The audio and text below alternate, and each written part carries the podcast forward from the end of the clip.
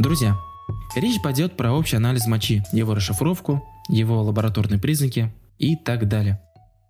Но прежде чем дойти до этого, вам нужно собрать весь анамнез, осмотр, результат осмотра и интерпретировать все эти данные. Первые симптомы, которые вы должны получить, вы можете прочесть в книге в этом разделе, когда обсуждается инфекция мочевыделительного тракта. Понятное дело, я там описал непосредственно, как все это происходит.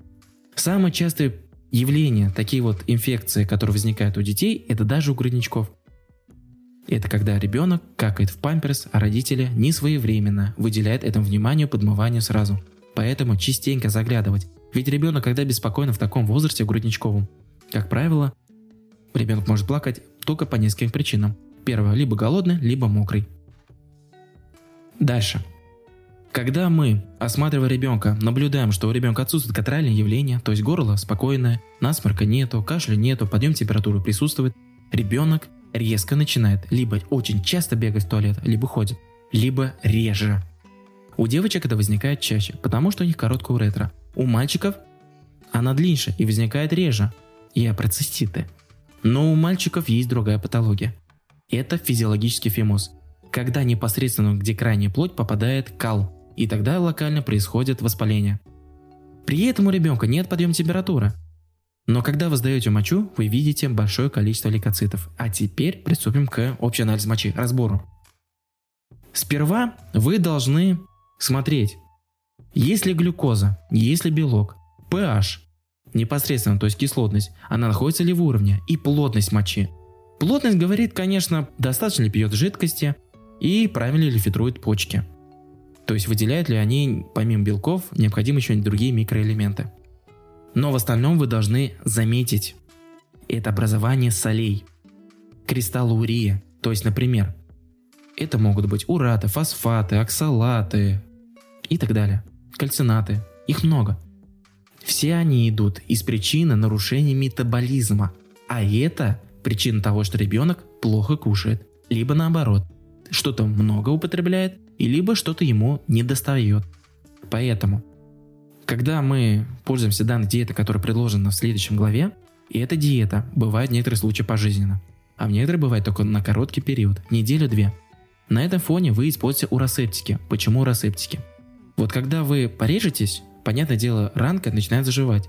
Если оставить без должного внимания, то может постоянно образова- образовываться инфекция, образуется муть, так скажем. Хотя это просто место борьбы лейкоцитов с инфекцией. То же самое, как и занозой. И поэтому нужно помогать организму, обрабатывая, изолируя от потенциально нового попадания инфекции. То же самое и в мочевыделительном тракте. Когда соли, оксалаты и кристаллурии, они проходят по мочевыделительному тракту, они острые и они царапают стенки. Поэтому нужны уросептики, типа канифрона, фурозидина, фурамак, фурагин. Там расчет дозировки самый простой, вы можете посмотреть на rls.net. Но здесь я лечением не занимаюсь. Итак, почему добавляют антибиотики? Объясняю. Когда происходит нарушение баланса в этом мочевыделительном тракте, там микрофлора, как правило, условно патогенны, и там нету вирусов, там бактерии. И вот когда происходит нарушение, идет большой, дикий рост этой инфекции. Кишечная палочка приводит к нарушению этого баланса. И поэтому локально златое место пуцой не бывает, и поэтому локально в данном месте инфекция начинает развиваться. У детей появляется температура. Когда ребенок на носочки встает и падает на пятки, у него возникает боль. Поэтому использование антибиотиков является здесь приоритетным. Теперь, чтобы в дальнейшем не болеть, нельзя девочкам сидеть на холодном, а мальчикам не надо простужаться. Общее банальное длительное время купаться в холодной воде приводит к этому банальному нарушению, не только кишечная палочка. Так что, когда вы сдаете общий анализ мочи, после вот этих первых признаков симптомов, вы будете наблюдать и интерпретировать этот результат в первую очередь самостоятельно, а уж потом вы только дойдете до доктора. Если вы увидите лейкоцитурию и бактериурию, однозначно используйте уже антибиотики на фоне уже подъема температуры. Но тут есть показатель, когда температура поднимается выше 38,5 градусов, Тут стоит задуматься о госпитализации, потому что даже на фоне антибиотиков у ребенка не, иммунитет не справляется. Но есть другой показатель. Когда вы используете антибиотики, ожидается эффект от их действия от 3 дней и более, от 3 до 5 в среднем. Так что поэтому рано делать выводы тоже не стоит.